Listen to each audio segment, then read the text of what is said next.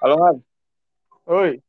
Gimana nih? Kita kalah dari Chelsea 3-0 di Liga Champion. Dan ini menjadi sebuah fakta ya kalau AC Milan adalah satu-satunya tim dari empat wakil dari Serie A di Liga Champion yang kalah di pertandingan matchday ketiga. Lu melihat pertandingan semalam gimana nggak? Ah, hancur ya, hancur hatiku. ya gimana ya? Uh, uh, menurut gue sih karena ini ngap apa faktor kehilangan duet back kiri sama back kanan sekaligus ya. Gitu. Jadi ya udah kalah di permainan. Memang sama si Chelsea kita nggak bisa bangun serangan, terus bertahannya ngaco gitu ya. Ya udah, jadi kalah, hilang momentum, kebobolannya begitu, mentalnya ambruk, ya sudahlah gitu ngap kalah dia 3-0 ini kan kalau kita nyari alibi karena pemain intinya banyak yang absen ya. Kalau lu gimana? Mm -mm. Ya emang begitu ngap.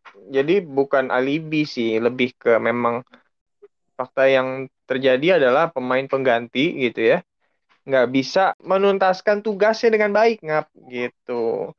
Ternyata pemain pengganti uh, kita itu nggak sebagus pemain inti kita jauh banget kualitasnya gitu ngap ya uh, Calabria Theo gitu yang apa ya kelihatan banget kehilangan mereka gitu. Walaupun gue salah seorang fans yang suka kritik Calabria tuh. Kalau dia lagi main agak jelek gitu ya bertahannya ngaco biasanya gue langsung tuh aduh Calabria gimana sih? gitu. Tapi nggak ada dia kelihatan tuh. Pentingnya mereka berdua itu ngap gitu. Uh, begitu si Des main sama si Balotore ya udah ngaco-ngaco, oper ngaco-ngaco, positioning ngaco-ngaco. Balotore nyerang nggak bisa, bertahan salah mulu. Ah udahlah hancur-hancuran nggak gitu. Poli juga kan bilang katanya kemarin itu kita banyak melakukan kesalahan sendiri termasuk di beberapa gol yang terjadi kan ada antisipasi yang error dari Tomori ya di golnya Aubameyang dan ada juga di gol pertama itu bisa-bisanya Thiago Silva heading tiga kali loh nggak iya. Banget ya?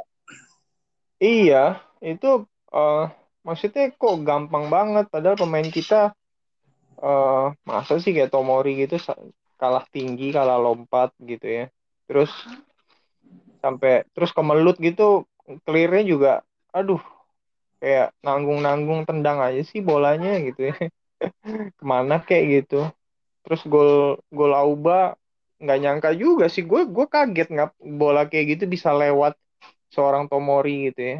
Dengan crossing yang pelan banget menurut gue sih. Gue pikir oh iya clear nih gitu kan. Lah kok lewat? gitu. Gue gue aja kaget gitu. Komentator juga bilang kesalahan gede nih Tomori gitu ya.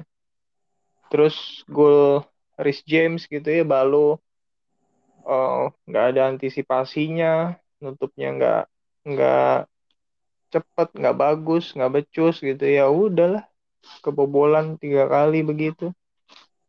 Itu juga crossingnya juga kan si Balo telat juga nutup nutup. Itu crossing Rhys James juga ya golnya Auba ya? Iya asis iya. iya makanya. Balo gitu ya. Walaupun Theo Theo tuh bagus loh nggak bertahannya nggak ya dia tuh jago nyerang bertahannya kuat juga ya. Dia jago ngatur tempo juga. Ngatur tempo dan ngatur emosi lawan tuh jago dia. Iya iya bener. Kayak yang waktu kita lawan Inter kan Dumfries di awal-awal udah di pancing-pancing tuh sama dia udah kartu kuning aja kan. Aduh ya uh, lawan Juve sih main ya dia ya. Main. Nah, mudah-mudahan uh, lawan Chelsea nggak gimana-gimana bisa main. Ya, seenggak-enggaknya ada ada Theo harusnya yang inilah nggak jomplang-jomplang banget kayak kemarin lah gitu. Nanti di kanan nanti tinggal siapa. Mudah-mudahan kalau Kier tuh udah sembuh belum sih? Katanya comebacknya pas nanti lawan Verona setelah lawan Chelsea. Aduh. Iya, maksudnya kalau Gabia, kalau emang si Dese belum siap banget lah, mendingan Kalulu sih di kanan lebih agak menjanjikan sedikit. Dengan melihat fakta kemarin kan sebetulnya ini tuh ada uh, jarak ya antara kualitas pemain cadangan. Makanya kan seharusnya ketika di laga-laga tertentu yang lawannya mungkin bisa dikatakan levelnya di bawah Milan seperti Empoli kemarin, harusnya starting elevennya itu dipakai pemain-pemain yang emang kurang jam terbang gitu, apalagi ada pemain-pemain kan yang gak didaftarkan di Liga Champions seperti Frank, ada Adli, ada Chow kan, itu yeah. bisa di, dijadikan starter di pertandingan seperti itu agar pemain seperti Benasir dan Tonali ini fresh ketika di Liga Champion. Jadi Pioli jangan terlalu mengandalkan pemain yang itu-itu aja karena sebagus apa pun pemain kalau mood mereka udah nggak sama gitu dalam menghadapi pertandingan akhirnya juga bakalan uh, eh, gak bagus juga mainnya. Kemarin juga Tonali dan si Benasir juga bilang kan mereka gugup mereka kelelahan dan mereka hmm. sempat hubungan di lapangan. Itu kan efek domino juga tapi kan di liga juga kita targetnya mempertahankan Scudetto. Jadi siapa pun lawannya mungkin Pioli ingin menurunkan skuad terbaik untuk memastikan tiga poin agar tetap berada dalam persaingan juara gitu. Iya. Jadi iya bener kata lu nggak eh, menurut gua Pioli terkesan emang agak memaksakan sih di starting eleven ya gitu. Dan yang jadi pertanyaan besar buat kita semua itu pemain-pemain yang nggak dipakai sama sekali itu ke mana sih gitu? Maksudnya se sejomplang itu kah mereka gitu kan? Masa belum siap sama sekali kah gitu? Sampai sampai sampai nggak nggak lawan Empoli aja kok nggak dipakai gitu padahal Empoli gitu ya. Itu pun kita akhirnya menang dengan susah payah. Nggak tahu ya itu faktor memang uh, apa uh, karena mood pemain gitu ya.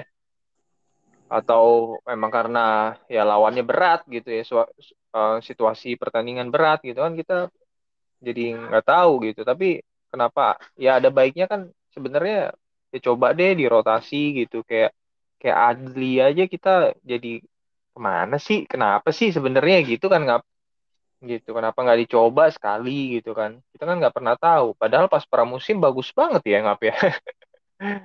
Jadi kayak ngasih warna yang berbeda gitu. Cuma ternyata gila sampai sekarang sama sekali nggak ada menit bermain loh. Jadi kan jadi kayak sebuah pertanyaan besar gitu. Betul, karena sebetulnya kita memiliki skuad yang cukup dalam ya, walaupun kualitasnya nggak terlalu seimbang. Tapi kan namanya anak butuh menit bermain agar seenggaknya itu bisa apa ya, bisa lebih paham lah dengan cara bermain Pioli dengan sering bermain dengan anak-anak yang lebih lama join di Milan. Tapi kalau gue lihat ya, kenapa di Napoli Spalletti ini kan punya pemain baru beberapa di startingnya malahan ya ada si Farad, ada si Simeone, ada Raspadori, uh, Oliveira, Kim Jae itu mereka langsung klop dan lo lihat sendiri Milan dibantai, Ajax, Liverpool.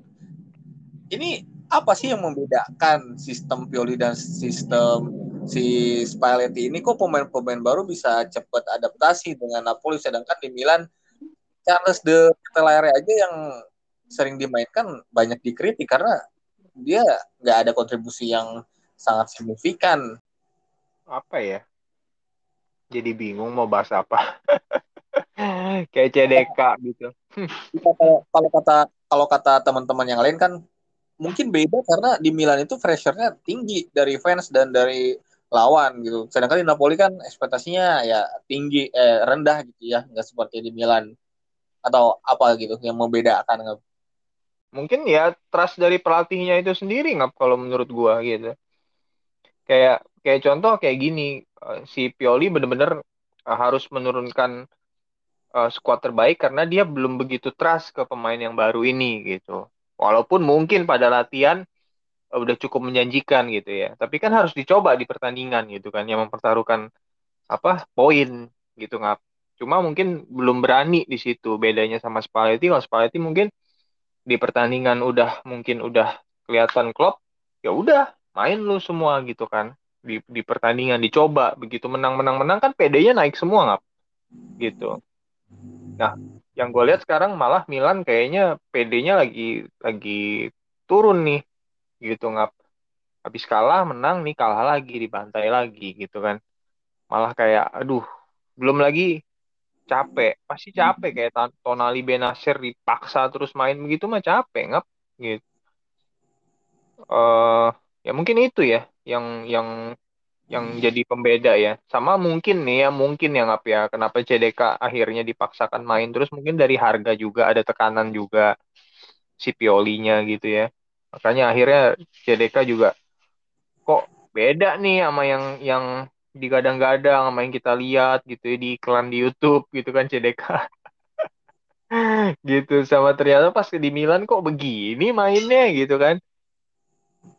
Jadi uh, beda aja gitu. Mungkin karena Adli harganya murah mungkinnya 7 juta si CDK 30-an sekian mungkin akhirnya CDK lah yang di dipaksa dipasang karena ada beban harga tadi itu tanggung jawab ke manajemen gitu loh nggak mungkin ya nggak tahu juga kan itu prediksi gue sebagai fans abal-abal.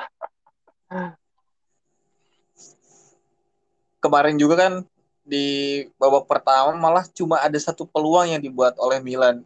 Dari soloran Rafael Leo yang ngasih umpan ke CDK bola berhasil ditepis oleh Kepa dan Krunic malah tendang ke planet Pluto ya. Itu yeah. sangat sangat apa ya menurut gue di episode sebelumnya gue pernah bilang ya ketika lo melawan tim seperti Chelsea lo nggak bisa membutuhkan lima peluang untuk satu gol gitu. Ketika lo membutuhkan satu harus jadi gol gitu. Karena efektif sangat penting ketika melawan tim besar dan akhirnya ya kalaupun misalkan ya kemarin ketika gol eh, itu bisa jadi gol gitu entah dari CDK atau dari Prunic gue rasa babak kedua akan berjalan lebih berimbang ini kan iya. kayak apa ya mungkin kehilangan kepercayaan diri juga dari satu sama lain di pertandingan kemarin. Iya benar, benar-benar nggak benar nggak gitu. Begitu tim itu sebenarnya kalau bisa bikin gol ya, terlepas mau kayak gimana kayak golnya gitu ya, bola muntah kah atau gol yang jelek kah dari permainan yang jelek kah, set piece kah, pokoknya itu bisa bikin mental lu naik aja gitu. Tapi kalau udah peluang kayak gitu mainnya jelek nggak bisa nggak bisa dapat peluang dapat peluang satu-satunya gagal ah ya udah begitu. Terus lawan sebenarnya lawan juga main nggak bagus-bagus amat nggak gitu. Nggak yang gimana-gimana banget. Malah awal-awal Milan terus yang yang nguasain pertandingan neken gitu ya. Tapi akhirnya lawan golin. Golnya begitu lagi kan. Kayak cuma kemelut kemulut gitu doang jadinya ya udah ya, di situ mental udah drop ya pertandingan ya udah lebih lebih mudah buat buat Chelsea gitu. Ya Milan harusnya gimana ya? Ya lebih dilatih untuk lebih ganas aja kali ya kalau peluang-peluang kayak gitu. Itu seharusnya sih peluang gol sih nggak di CDK harusnya sih udah udah di CDK itu udah gol gitu. Cuma nge-shootnya kayak apa ya? Ragu. Orang, bener nggak kayak orang ragu kayak orang nggak pede gitu Iya, kayak orang gak pede ya begitulah. Uh, shootnya de udah depan gawang, dia cuma naruh begitu doang. Padahal mah jeger aja, libas aja bola gitu mah. Gitu. Walaupun itu kaki lemah dia ya, gitu weak foot ya. Harusnya tapi sikat aja gitu kan. apakah orang apakah seorang Adi Taufan merindukan sosok top skor Milan di Liga Champions? iya. Iya, dia berapa bulan ya ngap ya? Sampai Januari. Aduh. Sale. Lagi bagus-bagusnya cedera. Karena banyak yang protes juga ya. Kenapa kalau apa-apa yang absen itu tambahnya Krunic gitu. Padahal efektif juga enggak. Iya sih, itu uh, sedikit apa ya?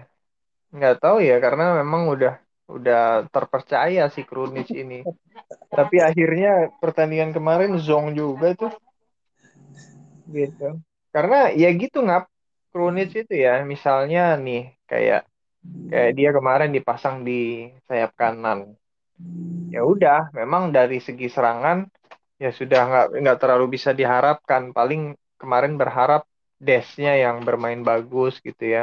Bisa bangun serangan nanti uh, Desnya ada di kanan mungkin bisa lewati satu dua pemain crossing gitu ya. Mungkin harapannya begitu. Nah Kronis diharapkan adalah waktu uh, dapat serangan balik ya udah. Transisinya ya si Kronis ini yang paling pertama untuk neken gitu untuk pressing high pressnya gitu kan yang yang udah-udah kan Kronis dipasang kan tujuannya untuk itu ngap gitu jadi ya Pioli asik-asik aja tuh mau pasang dia di kiri, di tengah, gitu di CM ya selalu Krunic lah karena dia yang selalu siap untuk untuk diajak pakai strategi itu ngap gitu. Hmm. Ya kebetulan memang sayap kanannya udah nggak ada lagi, semua cedera. Kecuali beli ya.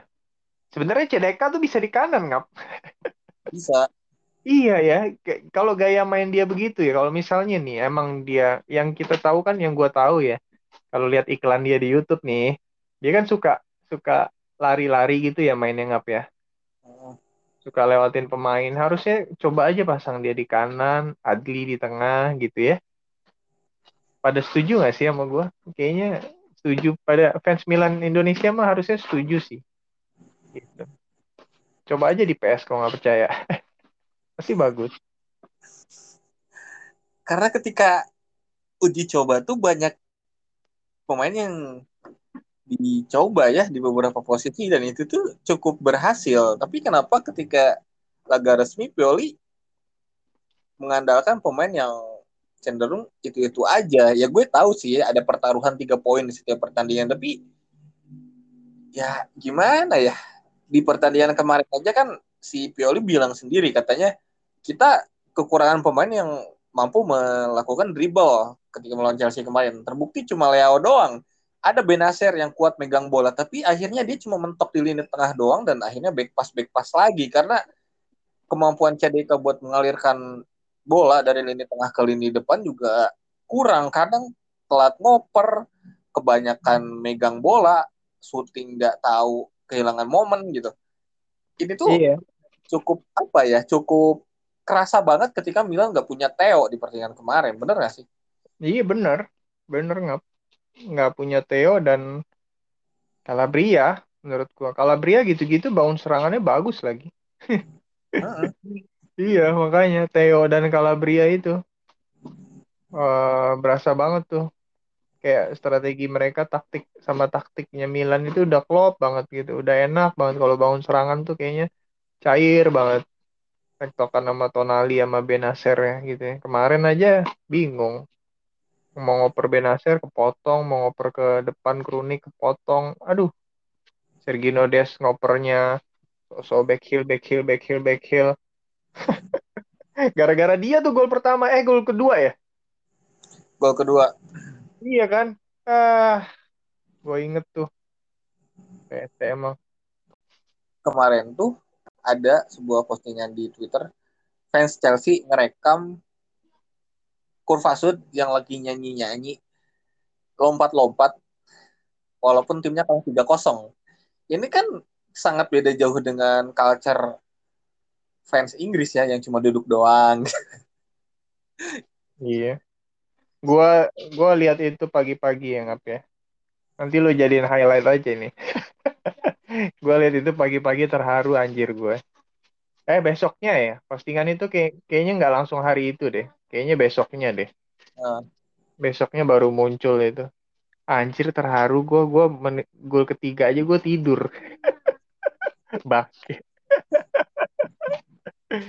gue gol gue gol ketiga jam gue tidur ngap. Ah lumayan mas ini sisa masih setengah jam males lah nggak mungkin bisa tiga sama atau empat tiga gitu kan. Paling dapat gue hiburan satu gue tidur ngap gitu.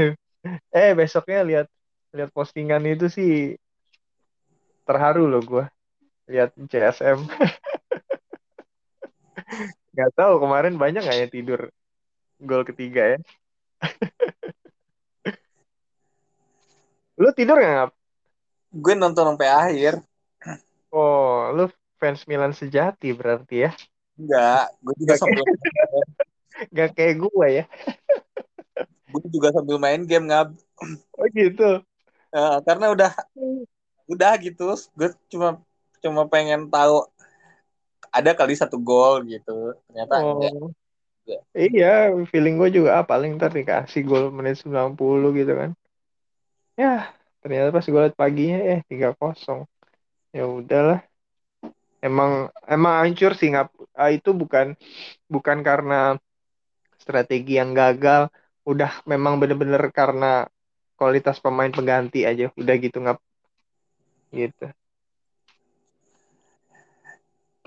Pioli juga kan Pioli ini tiap musim hampir ada aja kebantainya tiga kosong. Hmm. Jadi harus ya dibiasakan sih sebetulnya. Kalau untuk sekali dua kali ya oke okay lah gitu. Tapi seenggaknya bisa ngambil pelajaran dari situ. Kan kita juga sebelumnya gue udah tulis ya di story. Milan itu kan bangkit setelah dibantai 5-0 oleh yeah. Atalanta Yeah, Dan betul. kita juga bangkit di musim 2020 ketika membantai Juventus 3-0 di Allianz Arena sebelumnya kita dibantai oleh Lazio 3-0 di kandang. Iya. Yeah. Lalu di musim lalu kita dicurangin oleh wasit yang membatalkan gol Mesias ketika menghadapi Spezia dan setelah itu kita menang uh, di sisa partai dan tidak terkalahkan di berapa ya 10 pertandingan terakhir lah gitu itu yeah. seperti apa ya mungkin anak muda ini ketika mereka dicurangi ada sebuah ambisi yang lebih ketika tim ini kalah gitu ya gue harap hmm. ini akan jadi sesuatu yang sama sih iya mestinya sih kalau mereka pendekatannya bener ya gitu ya mentalnya bener ya harusnya mereka ambil ambil pelajaran gitu ya. Tapi itu kan semua tergantung gimana Pioli mengarahkan itu gitu kan. Ngambil pelajarannya kayak gimana. Sama bantuan pasti bantuan pemain-pemain seniornya lah ya. Untuk bimbing pemain-pemain muda ini. Gitu. Kalau pemain-pemain muda yang dari musim lalu gitu itu sih udah nggak jadi terlalu apa ya nggak terlalu gue nggak ragu lagi gitu. Karena mereka udah buktikan berkali-kali ngap gitu. Cuma kan kita punya pemain-pemain baru gitu ya. Yang notabene masih muda juga ngap gitu. Jadi ya buat mereka-mereka ini juga ya perlu diajarin gitu gimana gimana merespon setelah kekalahan kayak gini gitu kemarin pas di abis bantai Napoli kan kita menang tuh lawan Empoli gitu ya walaupun agak agak susah payah gitu ya tapi akhirnya kan menang gitu. Tapi ternyata karena faktor uh, ya kalau gue boleh bilang ya faktor pemain lagi cedera, kita kalah lagi nih sama Chelsea. Tapi ya mudah-mudahan dari sini ya bisa bangkit lagi. Ya harus sih menurut gue. Kalau kita kalah lagi sih lawan Juve gawat sih. Jadi memang harus menang dan pas lawan Chelsea lagi langsung lawan Chelsea lagi kan nggak bener ya? Bener. Nah langsung lawan Chelsea lagi tuh harus bantai itu. Nggak boleh nggak. Gitu harus menang lah 3-1 minimal. Nah, kalau kita, kalau kita kalah ini peluangnya makin tipis loh nggak dari Chelsea. Iya, kita kalah Chelsea udah udah 7 poin ya berarti ya. Kita 4 si itu nanti oh 10. Udah 8. Eh, 8 ya? 10 ya? 10. Aduh berat kita harus menang dua kali gitu ya harusnya sih menang gitu gue sih pede sih uh, Rebic udah main si Zero uh, fit gitu ya. Terus Theo fit tinggal di kanan doang nih yang back kanan doang sih. Harusnya sih oke okay sih ngap gitu. Harusnya sih oke. Okay. ya mudah-mudahan deh ada evaluasi yang cukup mendalam dari tim pelatih Pioli karena kemarin juga dia bilang kan akan ada analisis yang cukup banyak di pertandingan lawan Chelsea kemarin karena sebetulnya itu bukanlah sepak bola yang biasanya kita mainkan. Hmm. Ya, mudah lah. Ya, terakhir nih melihat yang lagi ramai ya di sosial media tentang kejuruan berita di Malang ya. Hmm. Apa yang bisa lo ambil dari kejadian ini? Uh, menurut gue ini sebagai uh, apa? Maksudnya sebagai fans bola gitu ya. Ya menurut gue nggak usah terlalu uh, maksudnya disiplin aja gitu nggak kita tuh karena kalau sekali nonton gitu kan pas di di stadion gitu kan pasti puluhan ribu orang ya gitu nggak nah mesti sama-sama sadar tuh.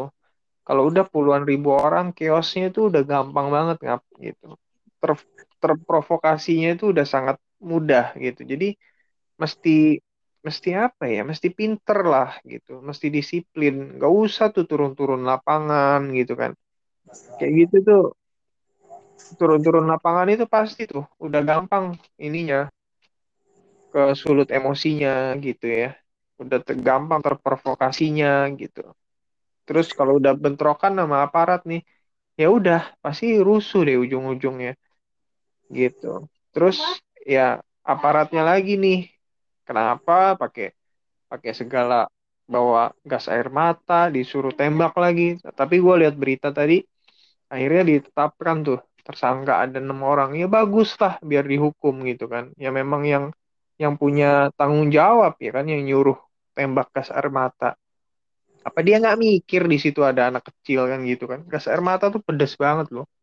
Emang kalau bisa ngomong kasar sih gue ngomong kasar gitu kan. Ya, tapi ya ya biarin aja gue pengen lihat nanti dihukumnya berapa tahun gitu kan ada yang perwira polisi dua orang gitu. Ya, pengen tahu aja gitu. Kenapa sebodoh itu ngambil keputusan gitu? Suruh nembak gas air mata buat ke ke arah tribun penonton sampai sebelas kali gitu kan. Kan apa sih? Jahat nggak berperi kemanusiaan. Dia nggak tahu ada anak kecil yang nonton di situ gitu. apa nggak mati tuh anak kecil kena gas air mata? Kan gitu nggak gitu. Jadi sebenarnya ya semua semua pihak ya ada andil juga melakukan kesalahan kayak gini ya. Tapi ya mudah-mudahan dengan kejadian ini ya ya ada evaluasi lah ya sama-sama berbenah diri gitu. Tapi kalau gue boleh ngomong sebagai fans bola ya kalau bisa yang tadi itu poin pertamanya gitu.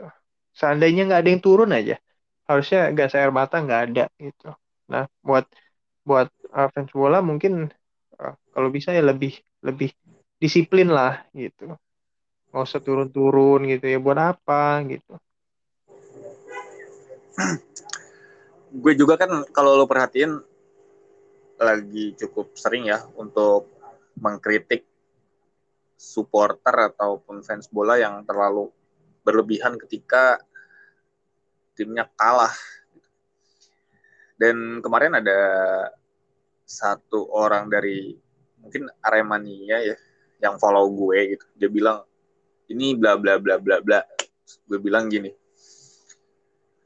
gue itu sebagai supporter gue sebagai fans bola ya gue mengomentari soal fans bolanya aja. Gimana cara kita memandang pertandingan ketika lo nonton bola ya udah lo nikmatin aja. Kalau misalkan tim lo kalah ya mending kayak lo itu nggak udah tidur gitu. Apa susahnya gitu? Kalau di stadion ketika lo kalah ya udah pulang gak usah sampai nunggu pertandingan selesai lalu lo bikin keributan itu ya buat apa juga. Dan gue nggak ke satu pihak aja ya. Ini bukan soal Arema doang tapi emang supporter di Indonesia itu ya kebanyakan emang uh, apa ya brutal ya. Iya. Ada iya iya kebanyakan sih memang kalau iya. kalau kita lihat dari dulu kan Iya nggak cuma di Arema doang, di setiap fans bola ada aja dan kita itu Semua berapa kok. bela sungkawa, bela sungkawa. Semoga ini yang terakhir. Terus aja iya. kayak gitu. Iya. Ini tuh apa ya? Jadi sebuah puncak di mana ya sistem kita tuh emang udah bobrok gitu ya kalau kita lihat aja gimana tayangan televisi dari Liga 1 dan Liga Malaysia aja lu terang jauh banget.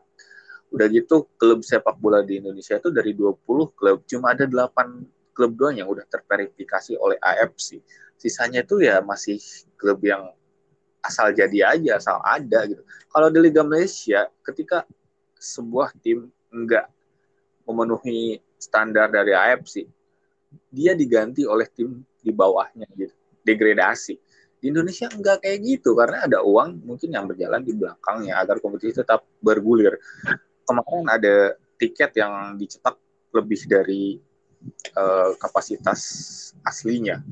Lalu ada polisi yang seharusnya kan ngasih peringatan aja. Tapi ini mereka malah membabi buta untuk menembakkan gas air mata seolah-olah yang di tribun itu bukan manusia. Hmm. Jadi kan campur aduk semuanya ada di situ gitu. Dan hmm. kan waktu di mata Najwa lagi cerita-cerita gitu kan lagi pada ya mengutarakan apa yang terjadi dari beberapa saksi. Dan ada yang namanya Kang Dadang atau apa gitu dia bilang uh, perwakilan dari persebaya nggak usah ke Malang. Rivalitas ini harus tetap berjalan. Aduh kata gua goblok ya. Aduh iya itu gak punya otak sih. Maksudnya lagi kayak gini lo ngomong kayak gitu. Iya gitulah. Kadang kalau kalau uh, yang diundang leadernya aja model begitu kadang susah juga sih makanya. Ah. Padahal timnas lagi bagus-bagusnya itu sih yang gue sayangkan. Iya yang menang mulu itu U berapa sih? Semuanya masuk Piala Asia kan? Oh. Keren juga STY semua itu ya yang yang latih kan. STY. Oh iya. Yeah. Ya, bagus lah. Gue sih sebenarnya nggak terlalu ngikutin, nggak entah kenapa U berapa, U berapa, U berapa, gue nggak ngikutin liga. Liga juga gue nggak ngikutin sih Indonesia. Karena ya begini, kayak udah capek sendiri gitu ngeliatin. Bentar-bentar ada yang meninggal bentar ada yang meninggal gitu. Kayak apa sih gitu kan kayak kayak liga barbar aja. Jadi kayak ah, enggak lah mendingan gue nonton liga Italia jelas. Beradab. Berkelas gitu. Hmm, paling cuma rasis doang. Iya sih paling ngatain orang monyet doang tapi ya apa sih ngap? Ngatain orang monyet gitu kan. Ya ya. ya nggak ya salah juga sih. Tapi ya kayak eh monyet lu gitu kan. Monyet monyet monyet gitu. Daripada lu ngebunuh orang gitu ngap. Sebelum ini gue tuh ada ada juga yang sedih shock yang yang sampai yang itu yang fansnya Persija satu orang main main di Bandung dia ke sono. Eh ke oh, iya. gap gitu kan. Terus yang di sampai dibunuh sampai yang apa pantatnya ditusuk bambu kan goblok ada Iya kan? Ingat gak sih lo ngap yang siapa tuh namanya? Ingat iya. itu di ketika ketika pertandingan berlangsung itu. Iya. Gitu kan sampai terus oh, polisinya sampai sampai cari satu-satu tuh pelakunya. Untungnya pada ketemu gitu kan. Akhirnya pada pada dihukum. Tapi kan kayak gitu kan lu manusia bukan sih gitu pada gitu itu yang bikin kayaknya ah, males lah gitu. Belum lagi dulu zaman zaman uh, Persipura kalau tanding di Jakarta terus yang Persija yang apa uh, Persija tandang ke Bandung sampai sekarang kan udah nggak boleh kan karena dulu begitu Persija tandang ke Bandung semua mobil plat B dihancurin bayangin aja. Orang orang orang kadang nggak salah nggak apa mobilnya hancur juga padahal lagi nggak nonton gitu kan iya itu itu kan supporter kita kan. Iya makanya kan dari situ kok ah gila ini kayaknya fans fans bola Indo gitu kan.